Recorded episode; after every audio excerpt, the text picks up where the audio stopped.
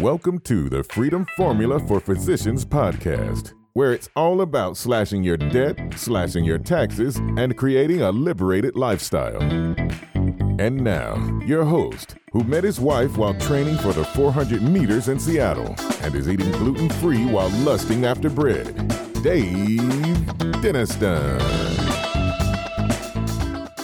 I'd like to take a quick moment to thank our sponsor, Locum Story.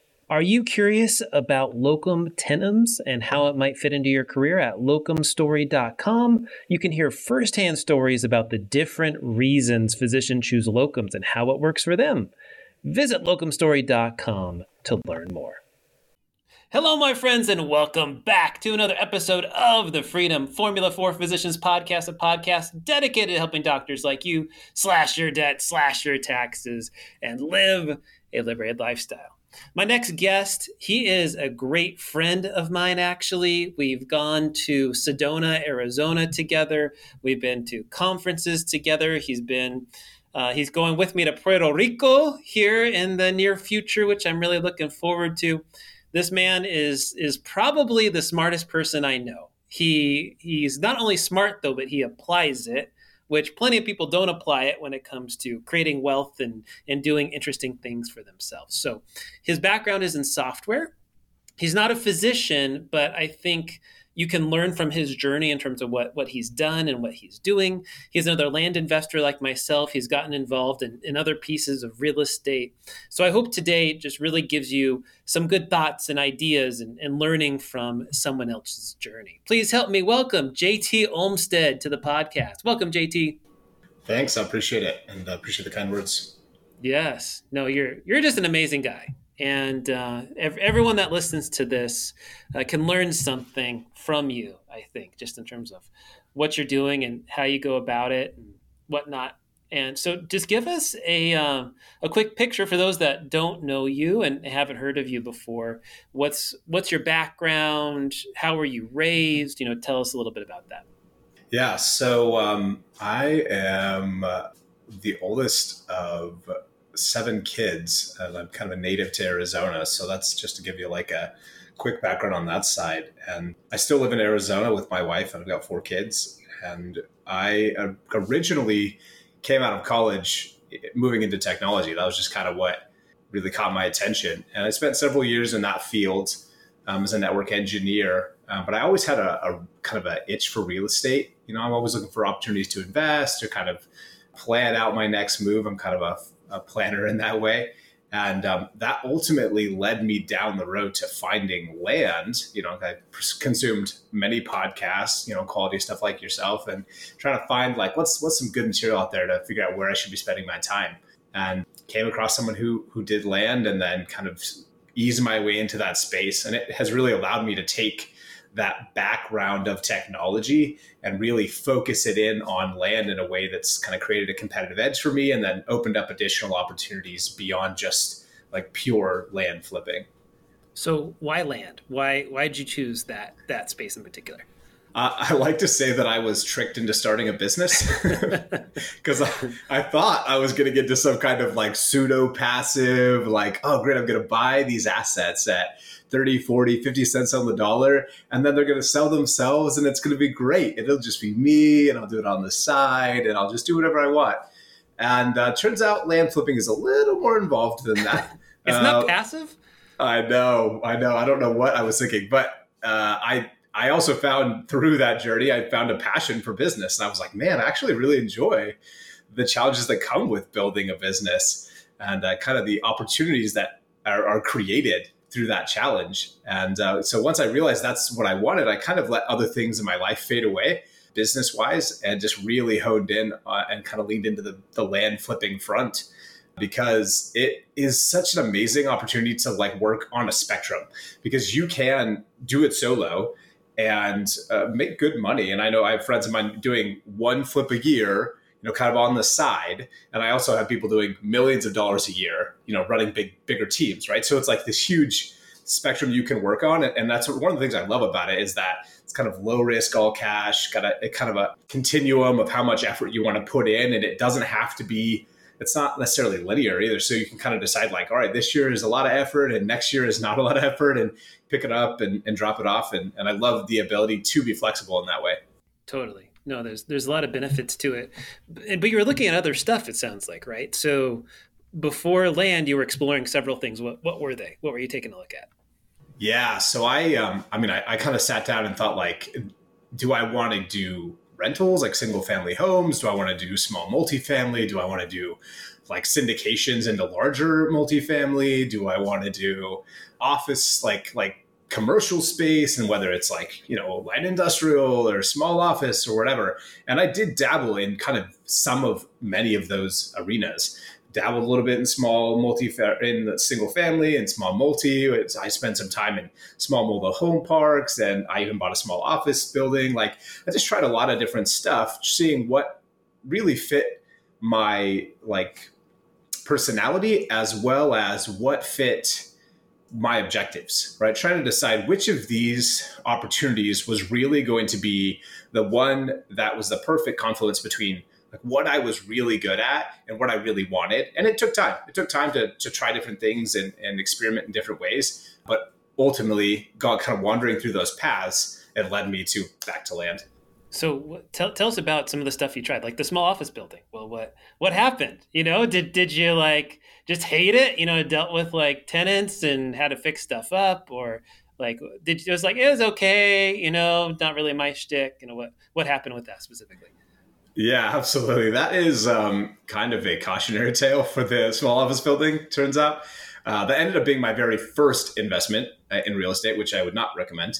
Um, as a starter starter option. But for me, I went in and it was kind of a two. It's a small office on the west side of the Phoenix region, and um, there's kind of a two sections to it.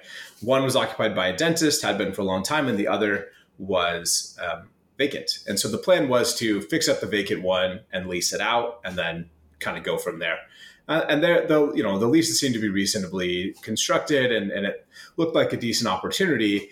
But I obviously didn't know what I didn't know. And so there's a lot of learning that occurred over the couple of years that that played out where I figured a lot, I learned a lot more about, you know, what it takes to lease up a building, how long it takes, what, how, what are TIs and how much do they cost, you know, and I knew a, a little bit about this going in, but clearly not enough. And uh, by the end of it all, I had realized like, okay, so this can be with really stable tenants a lucrative play. And I would consider exploring again, you know, that avenue down the road. But unless I was willing to really lean into it and do a lot of it, it wasn't going to make a lot of sense as a one off investment. Um, and so I ended up losing a fair amount of money on that deal when I exited.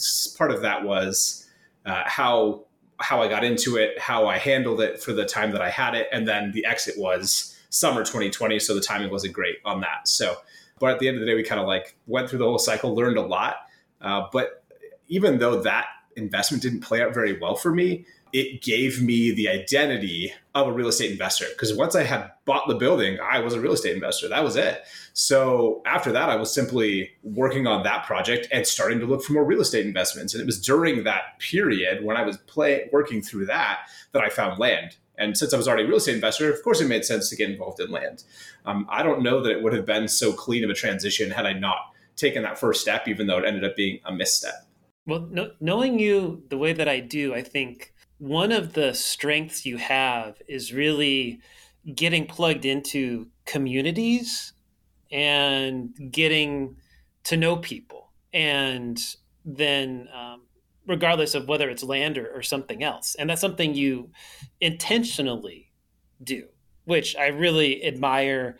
And you invest into things like that. You know you've done week long trips with private chefs in, order to get people get to know people. You've done conferences many different kinds of conferences which all of these are opportunities to learn and connect.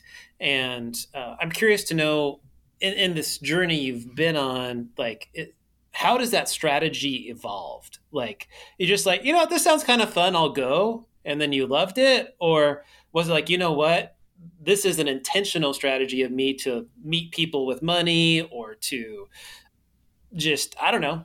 explain explain that for us. I think that'd be interesting for folks to know because you're very very into that that a lot of people I think could learn from. Yeah, I, I, I firmly believe that networking is one of my highest ROI activities.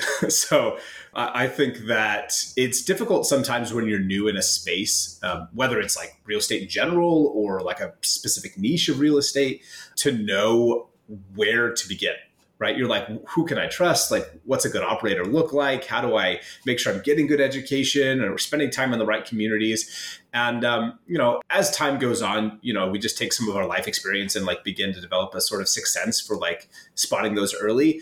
But before that really comes along, if you're really early in your journey, it's kind of a little bit of trial and error. You're like, okay, how can I make like a low risk investment here maybe some time but maybe not a little bit of money or maybe a little bit of money not all the time you know like balance it out where you're like how do i dip my toe in somewhere and try. And uh, and that has resulted in me, you know, having serendipitous conversations where like they were their major pivots in my life came out of those you know opportunity those conversations. And sometimes it's involved me paying tens of thousands of dollars to learn that that's not really what i wanted to do. So you know so it was it's not always like the a, a perfect return. But overall i have made significantly more money because and, and, found things to be significantly easier because I was willing to get involved in these communities. And that whether that's finding a good operator to to connect with or a good educator to like get a little bit of information for finding even if it's the right books you know that'll kind of start you on that right path or finding the right facebook groups or other communities to really to involve myself in.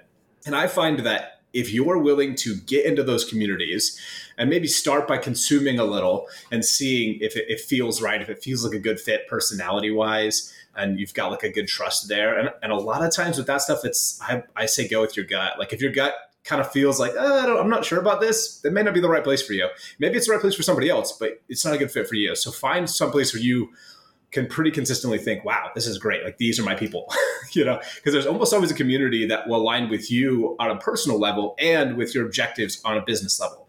And so if you find that community, then you can really lean in. You can get involved and it it's really makes you can really move the needle if you're just willing to put a moderate amount of effort into a community because most people are just consumers. They're not willing to put almost anything in. So if you intentionally put in, start to pour into that community, especially if you go like above and beyond pouring into that community, it will pour back. Like I've never, I've never had an event or an initiative like that that I didn't think I for sure got my value out of this. Most of the time, it's I get multiples, tens of multiples back, but every once in a while I'll get a one x. You know, but I don't think I've ever had a situation where I thought, yeah, I just didn't get what I wanted out of that, or I didn't get something tangible back out of that relationship. Love it. And so let's talk about the communities real quick because you've been involved in a lot of different real estate. You've been involved in financial independence, retire early, fire type communities. Like, how would you compare like a fire community, for example, versus the land investing community versus like commercial real estate that you were in? How, how would you describe each of those things? Yeah, absolutely. So I would say for the fire communities I like to get involved in, I find that my initiative, like my focus, I should say, when I get involved in those communities, whether it's um, a Facebook forum, some kind of group there, or it's attending a live event, uh, weekend retreat, something like that, those groups, for me, uh, I'm trying to hang out with people who like understand the world and have accomplished things but their objective is not to take over the world right? Their objective is to know that they can take over the world, but realize that maybe they don't want to. maybe that's okay, right? Yeah, like yeah. we can get these are the group of people who can get stuff done. That's how they got there, but they also know that getting stuff done isn't the end all be all, so they don't have to be consumed by it so I like to hang out with that group because that helps me like kind of step back and take a, a bigger picture of my life holistically, not just business wise, but personal, these other avenues, right? And say, okay, what's what's really important, right? Am I really spending my time in the right place? And so I, that's what I really look for in those communities. And when I go to my like business communities, more like land or other kind of niche forms of real estate, I want to hang out with people who are are taking over the world and like are obsessed with it. they like they want to take it over and everything is at their feet and they're going to make it happen, right? I need to hang out with those people to get that motivation to be like, "Yes, I can go do all of it and I'm going to get it done tomorrow." You know, like it's going to happen. So those people help me keep keep me motivated, you know, keep me pushing forward and to show me what's possible, right? So I need a little bit of every both in my life to stay balanced. Because if I hang out with all one or all the other, like I, I feel kind of off kilter. Um, I'm not getting like uh, the the holistic approach I need. And uh, commercial space, um, it kind of fits along with the business side where um, it's more i've found it more difficult to find the best kind of educators and operators in that space. I'm not exactly sure why that is to be honest. I think that it has to do with the asset class and the general investor type that prefers there. But uh, it's been difficult to find the right space there. And I, I suspect that's part of what led me in the very beginning to to, to make those missteps is that I couldn't find the community I needed to give me the education or the direction I was looking for. It was very difficult to find anybody who would give me the time of day to get started. And so now, further along in my journey, I'm confident I could go back and, and do it better. But then it was it was the beginning, and I didn't know what I was looking for. Well, I think part of it too.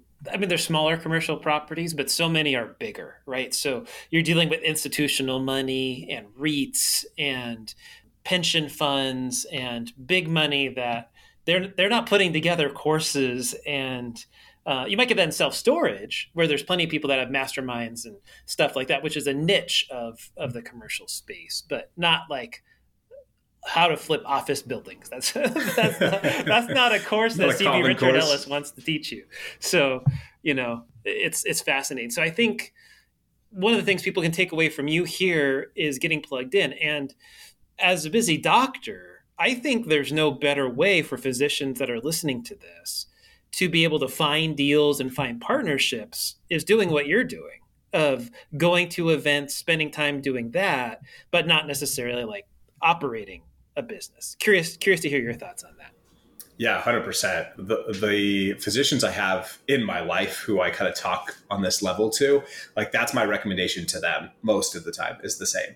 I say, look, you need to find, especially if they're looking for syndications. I'm like, you need to educate yourself on what a good syndication looks like, and then how to find and pick good operators, and then you need to invest with those people, right? Because putting your own time into something can make sense in a very limited fashion, a very strategic fashion but most of the time if you if you step back you will be best served by finding good partners or operators to work with than you will be trying to do it all yourself. I mean i get the diy thing. I, and frankly i love it at certain levels. But it trying to build if the intention is to build a business that way then that's not that would not be my recommendation. A repeatable like consistent way to grow your wealth is not going to be pouring your own time because the exchange just isn't there at the beginning. The exchange really begins to scale up to the levels where you exceed what you would expect to make as a physician at scale. Like you have to be running like a proper sized business to do that. And it is very difficult to run a proper sized business and run a full time job, like especially like a physician in parallel. Not that it can't be done, but it is sacrifices will have to be made, and it may not be sacrifices you really want to make in the long term. So, what what I believe, and please, you know, correct me if you think I'm like way off kilter here. I hate syndications, and the reason being because it's like a black box. You don't know what someone is really doing behind the scenes. Are they really investing all that money in a thing? Are they, how much in management fees are they charging? You know, all of these things that can really, and I'm sure there's great syndicators out there, don't get me wrong. It's just from my perspective, having seen people go through it, in my opinion, there's more bad eggs than there are good eggs in in that space because it's all about about them trying to find more people to raise more money. And they're not really and then you have someone else that's an operator that's doing it. So you have all these people taking cuts of someone else's money. I would rather people do stuff uh, like maybe they just do a limited amount of stuff for example in land if that's something that they like or they buy a surgery center that they often operate at or you know they, they do stuff that's kind of in their control or like in the land space. You could deal fund and not take a lot of time to do that or provide hard money lending or something that's not like a high time task. But if you if you're doing well enough you could start cutting out some of your clinical time right? If you're doing five days a week right now well maybe you can make it four and then three and then two and then one you know as you're finding the time to do that but it is a sacrifice no doubt to have to spend time in doing this stuff that's that's my take on it Yeah, I think the risks you described for um, syndications are legitimate. Those are risks with syndications. But the simple reality is that passivity requires giving up control in almost every instance. So if you want true passivity, you have to give it up. Like there's just no way. You can't control it and be passive. So the only way to make that work is to bet on the right horse. So choosing syndicators, which is why I was really emphasizing the operator, like choosing choosing syndications is 25% asset class and 75% operator. Like you want to be in an asset class you think is a good long-term bet because those are multi-year bets almost always. But the, your job is to choose the right syndicator, not to choose the right asset because you have no idea how they're going to manage that asset. You can only bet on that operator doing the right thing. You, you may like the plan, you may like the asset class, you may like all those things, but that is only a small portion of choosing the right syndication. The majority, in my opinion, is about choosing the right syndicator. Right. And there are some really good books out there on like vetting syndicators. I'd point to BiggerPockets. They've got some good publications over there about choosing syndicators, but you you really have to do your job on that. In fact, before I invest with a syndicator, I usually spend multiple years tracking their behavior, right? And so I will start following a syndicator I think is promising, but I will not invest with them for the first two years typically before I will work with them because I want to see what a multi-year track record looks like for them. I, you know, beating them and investing with them the next month is like I don't know anything about that. Like unless I've got personal recommendations and a long history I can bet on, then I am almost always going to say all right, I like you. I like who you put out. I like the story you're telling and how it's being told. And I like the investments you're making. Now let's, I'm going to get on your list. I'm going to follow what you're saying and see what you're doing for a couple of years before I'm ready to start putting any serious money with you. Maybe I make a small investment at the beginning just to get into the game, but I'm not going to give any serious money until I take the time to understand them and make sure that what they're saying is what they're actually doing. Have you actually invested in syndications? We've never talked about this before very limited very limited. So because i but you have some though. Yeah so so the idea for me frankly right now all of my money is going to my land business. I'm hyper focused there right? But i have been tracking syndicators that i intend to invest with in the next couple of years for a few years already right? These are people that like i have learned to trust and i found ways through my networking to get closer and closer connected to them so that i can talk to like like one degree of separation connections, right? So it's like I, I've built relationships maybe either with that syndicator or with people who know that syndicator extremely well, and I can lean on those people for advice. And that's just because I live in this space. But even if I didn't, I would be doing the exact same thing I said, which is follow them and then say when they say a deal, they're doing a deal, and then you follow that deal and the results of that deal for a few years, you can see whether or not they performed like they said they were going to right? Did they do the things, even if the deal didn't go as well as they were anticipating? Did they actually execute on the plan that they sold you on, right, two three years ago, right? If you can see them consistently do that, that's where that's where you can really start to be confident that they're going to be a worthwhile operator to work in. And there's no, it's an investment. There's always risk, right? But that pattern is one that I've seen spoken to or, or mimicked from really like family offices. Like that's the approach that I often see them take is like they're not going to meet a guy and give him money tomorrow. They're going to meet a guy, start a relationship, and then like either dip their toe very small or or slowly build that trust over time. And then in the long run, it could be very good relationship. But they're they don't bet on new, unproven, unknown operators just because the deal looks good. I don't care if the deal looks good. Deals look good all day on paper. I want to know that has that operator killed it before, and are they going to kill it on the investment that I'm going to make with them today? And now for a quick commercial break. Everyone has a story, different needs, wants, and goals, and how to attain them. Your story determines your solution.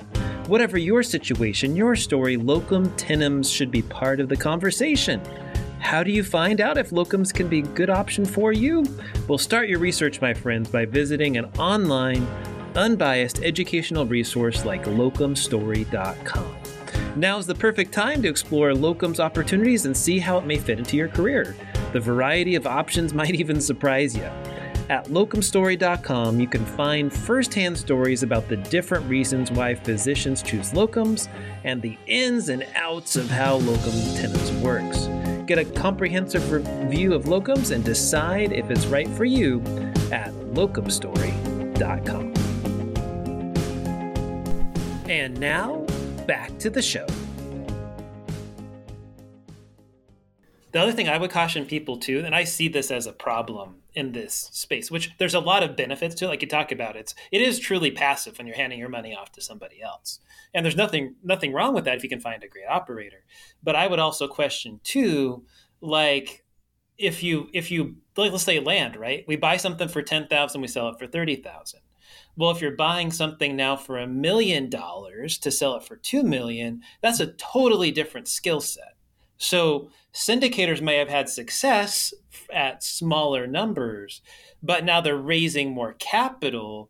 It's a much different kind of an asset that they're buying. So I would just caution people if someone's had success, that's awesome, but are they still doing the stuff that got them to be successful? Are they now in a whole new ball game? That they have 100x, 1000x the money that they did before. Like Warren Buffett can't just go out buying, you know, small cap stocks, right? He needs he has billions of dollars to deploy. So to move the needle in anything, you know, he's buying 5 or 10% of a huge, you know, mega cap type company. So that I see that same thing on a smaller scale with with uh, what do you what do you see on that end? You know, just in terms of you have someone with track record, but now they're scaling up. Like, how do you overcome that. Yeah, I think you're totally right. I think that thinking that success in one arena on 100% translates to the next arena is a misnomer. But it's not. It's just not accurate. You have to understand that when they have been successful, if they can show you that they've done this exact same, exact thing 20 times successfully, and now they just want to do an identical copy of it a hundred times and they need your money to do that, that's one conversation. Totally different if they said, I've succeeded in this arena over here, and I'm going to this other arena that's kind of similar but not exactly the same, but I think I can do it too. Like, well, that's not it's a different conversation, right? You're right. Some of those skills may be transferable and, and maybe I like you. I think you're you could figure it out. But am I willing to bet that this new venture is going to be funded by me and that my money is going to help them learn the game like ah, i'm not i'm not so confident. I don't think i'm going to make that bet unless it seems to be like pretty pretty awesome return. This is what angel investing effectively is right? Angel investing is like i can make zero dollars or i can make a 100x but that's angel investing. You just don't you're, you're making you're betting on these like completely unknown outcomes with massive upsides. So absolutely. Well let's let's um shift it a little bit because i know you're like me in that we have both real assets, land in particular in our case, as a big part of our portfolio, as well as paper assets, stocks, bonds, mutual funds, ETFs, stuff like that. There's a lot of people that are in the real asset space that just talk trash all day about paper assets. And you're you're we have a really good friend in common who got doesn't like all the that paper asset stuff, but got cash value life insurance. And we were like, no, don't do it. It's the worst decision ever relative to other stuff. So, like, uh, I'm not going to put his name out there on blast, but we, you know, who I'm talking about. You know, like how how do you weigh like paper assets versus real estate? You know, hard asset type stuff as you think about your portfolio. Why do you choose to have paper assets still? Yeah, I, I mean, I, I, yeah, like you said, I've, I started heavy in paper assets, and now a lot of my net worth is moving to land, so real assets, right? And I love them both, but I always will keep a portion in paper assets. Kind of two big reasons. One, like passivity, like they're just so simple. Like I implement a dead simple indexing, pro, you know, policy there, so it's not complicated. It doesn't take a lot of time. I have to have to do anything with it, you know, and it's just kind of steady, consistent, long-term returns. I'm, that's what I'm looking for. And then two, it provides a, f- a form of like pseudo liquidity that I can't get anywhere in real assets. Real assets are great, but unless you're going to like sell it for pennies on the dollar, you're not liquidating that thing in short term. It's not happening. So I need assets that I don't want to just sit in cash that I can have a nice long run with, right? And in an emergency style situation, I can liquidate if necessary, right? I love that flexibility there. Not that I intend to, but it exists, right? So I, I a lot of times my retirement vehicles are all paper assets, the majority of them, right? So because I love being able to kind of put those put them into those buckets and say, okay, here's simple assets I can focus all my time and effort into land and allow this strategy to execute itself, right? And just let it keep running. So yeah, I'm, I'm really simple on that side, but I do enjoy having a mix. Mm. And do you plan on, it sounds like you, it's a smaller portion now on a go forward basis. you were just saying of kind of like you're going to focus more on on the real assets, the hard assets versus the paper assets. Did I capture that right? Is that what you said? Totally. Yeah, I, I'm of the opinion that in order to really execute something super well at a high level, you need to be hyper focused. Like if you put all of your time, energy, and efforts into something, that is what will succeed or potentially fail. It's it's a higher risk scenario, right? But if I with the objectives I have for myself on the business front, I need to be all in, right? So I've pushed other focuses out of my life to just stay super focused on this. And that means that any paper assets I'm investing on the side have to be completely passive, right? They have to be uh, kind of no effort required investments where I can just bank on them and say, I'll check back in five years and see how we're doing, 10 years and see how we're doing. You know, I like long term, no, no worries, let it ride. And how do you think about 401ks or cash balance plans? You know, th- those kinds of things. Is that because some, some people are very much against it because they don't want their money to be tied up. They want to be able to have non qualified monies that they could tap for any time, any reason. How do you think about that? Yeah, I, I, in my opinion, qualified monies can be tapped at any time for any reason it's simply a matter of cost, right? So like pay 10%, get your money back, done. so uh, I think that that mental barrier that people have between their retirement money and accessibility are is healthy in that it creates friction that so you don't people don't just run to it and raid their retirement. We don't want that, right? That's just why that friction exists. However, it is not a hard limit. Like you can absolutely take that money. It's just going to cost you. So if you absolutely had to, you could take it, right? It's not that it doesn't exist. So I like having that option on the table. And that's simply an option that does not exist with hard assets. Um, and so I, I, like having that flexibility. And then I, I, will continue to strategically invest in those scenarios, like, you know, whether it's like run up my HSA or put money into the Roth or whatever it is. I recently converted like a traditional 401k to a Roth 401k. Like, did you really? I did. Yeah. I, Why? I, I asked, well, it had to do with income brackets. so you're not you're not in a small income bracket as it is right now, I'm sure. Yeah, I had a I had a year last year where it was the income was supposed to be lower than normal due to some like front loading of expenses, and so I was going to fill up the rest of my income bracket with that conversion. Got so, it. Got it. Got it. So your, your income was a little was a little lower. You were projecting at that time. Correct. Than it was going to be in subsequent the next year or subsequent years. So it made a lot more sense to just convert it right then and pay what will be long term a lower rate.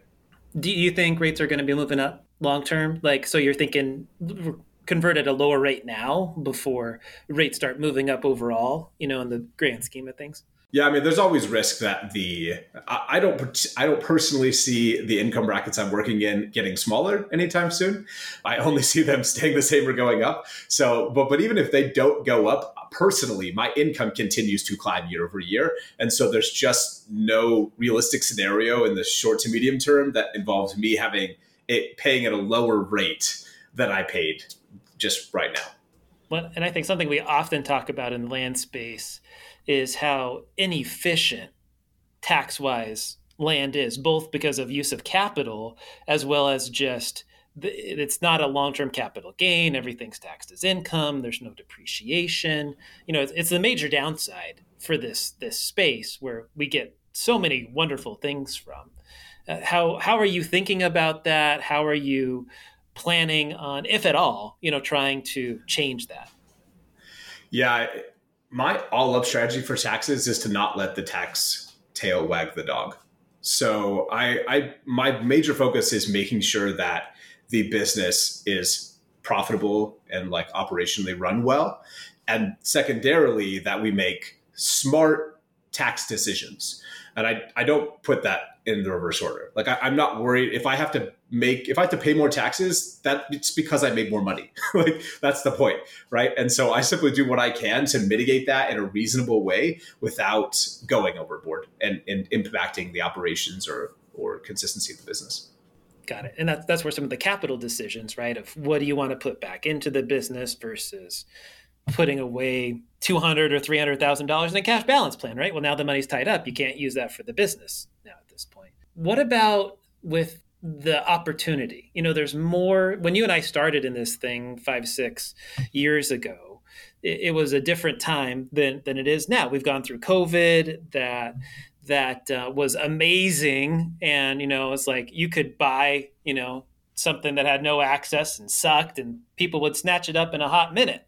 Uh, to where to where today prices are still elevated, but overall for many of us, demand has slowed down some. Our stuff is still selling, just not at the nowhere near the same pace that it was, and maybe even prices have started to lower a little bit. What's what's your take on it? What do you make of the opportunity in land today? What would you say about that? You know, I think that sometimes people get a bit too antsy sitting on cash. Like I know some investors, particularly who they you know start to get nervous if they have too much cash built up. They're like, oh no, I got I have to buy something, and you're like, whoa, hold the phone. you don't have to buy anything.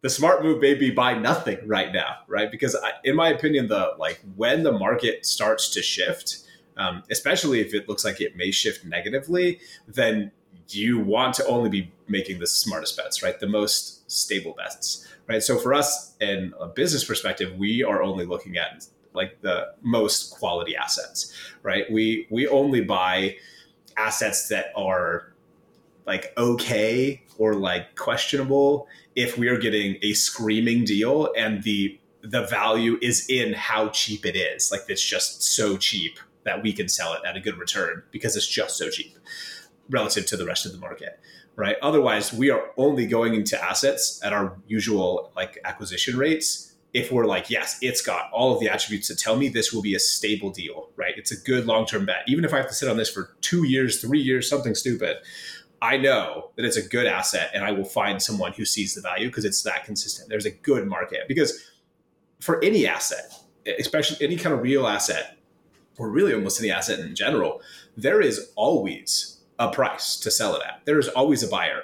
The only question you're asking is what, how big is that buyer pool? right? Like how many people want this asset and at what price? Because if someone's going to give me $10 million to buy their property, I'll probably take it in most instances, right? So that's a price that's acceptable, right? So there's always a price. The question is, can you get the price you're looking for? And does it have the attributes to attract a large enough pool to do it in a reasonable time? Because if you're willing to wait 100 years, somebody will probably buy it at the price you want, right? But if you don't want to wait 100 years, you got to make sure that it's the kind of asset that is uh, highly desirable and commands the price that you expect. Mm-hmm. No, good, good, good stuff. For for physicians that have never done this before, they might be hearing some of this and like, ah, this sounds kind of interesting. If knowing what you know, what would be your first step if you were interested in land in particular? What would you do? As uh, so, I actually my brother is a physician, and so we have this conversation on the regular.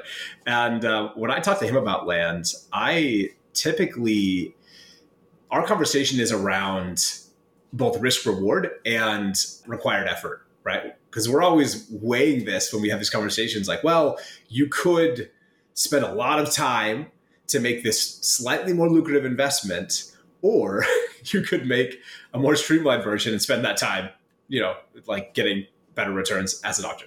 So I think it really comes down to understanding like for physicians and really anyone, what is your objective, right? Like, what do you want? Or do you want something that's completely passive? Is that your number one? Is passivity? Okay, then you're looking for a certain type of investment.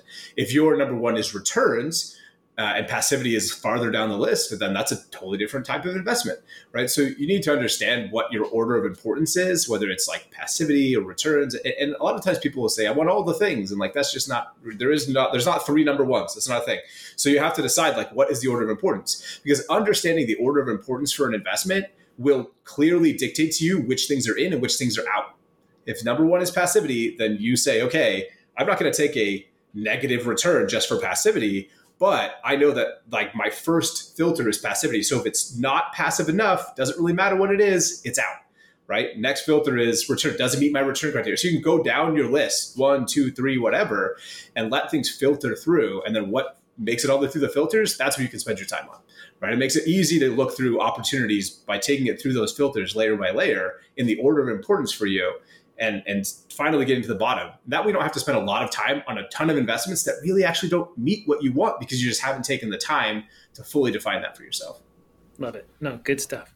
Well, your brother being a doctor, you know what what are you hearing from him in terms of physicians and money and things people listening to this podcast should be thinking about from your perspective as as an investor and a guy that's really read up and been around a lot of people in this space?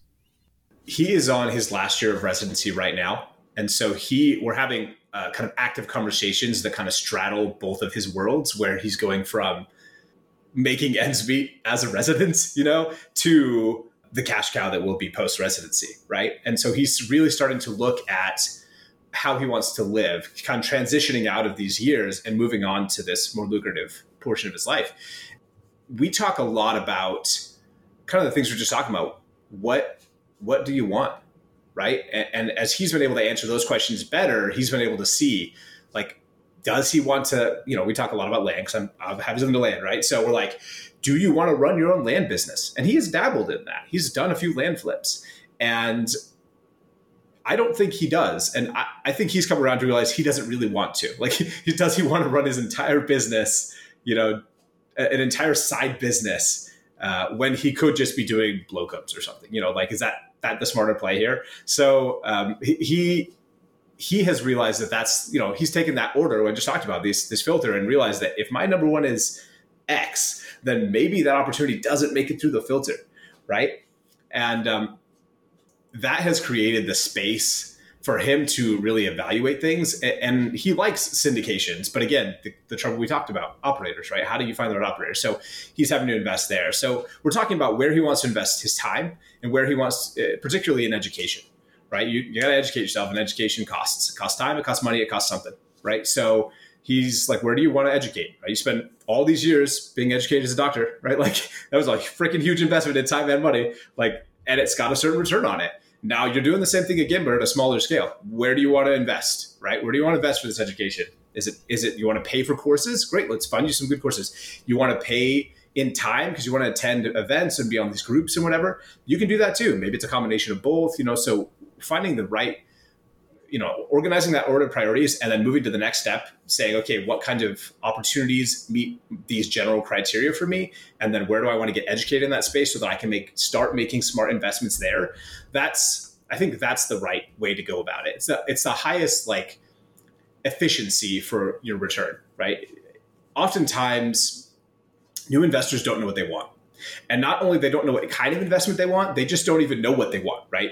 So, like I was saying, the first step, understanding what you want out of your investments, will make it so that you say, wow, flipping my own short-term rentals probably isn't it. Like it's going to be too intensive for me or it just doesn't meet like my filter says short-term rentals don't make it. I probably don't want to you know, flip storage units. That's probably not it either, you know, or I thought about you know, getting involved in single family house flips. That's probably not what you, you know, so they, but it will help them eliminate it because really the fastest way to find the right investment for you is to just quickly eliminate options because there are like a plethora of options, right? So you're like, no, no, no, no, no, say no a million times, whatever's left, like whatever comes to you after that, then you see, okay, these is what made it through. And then you can really spend your time to determine which of those will be where you want to spend uh, your focus.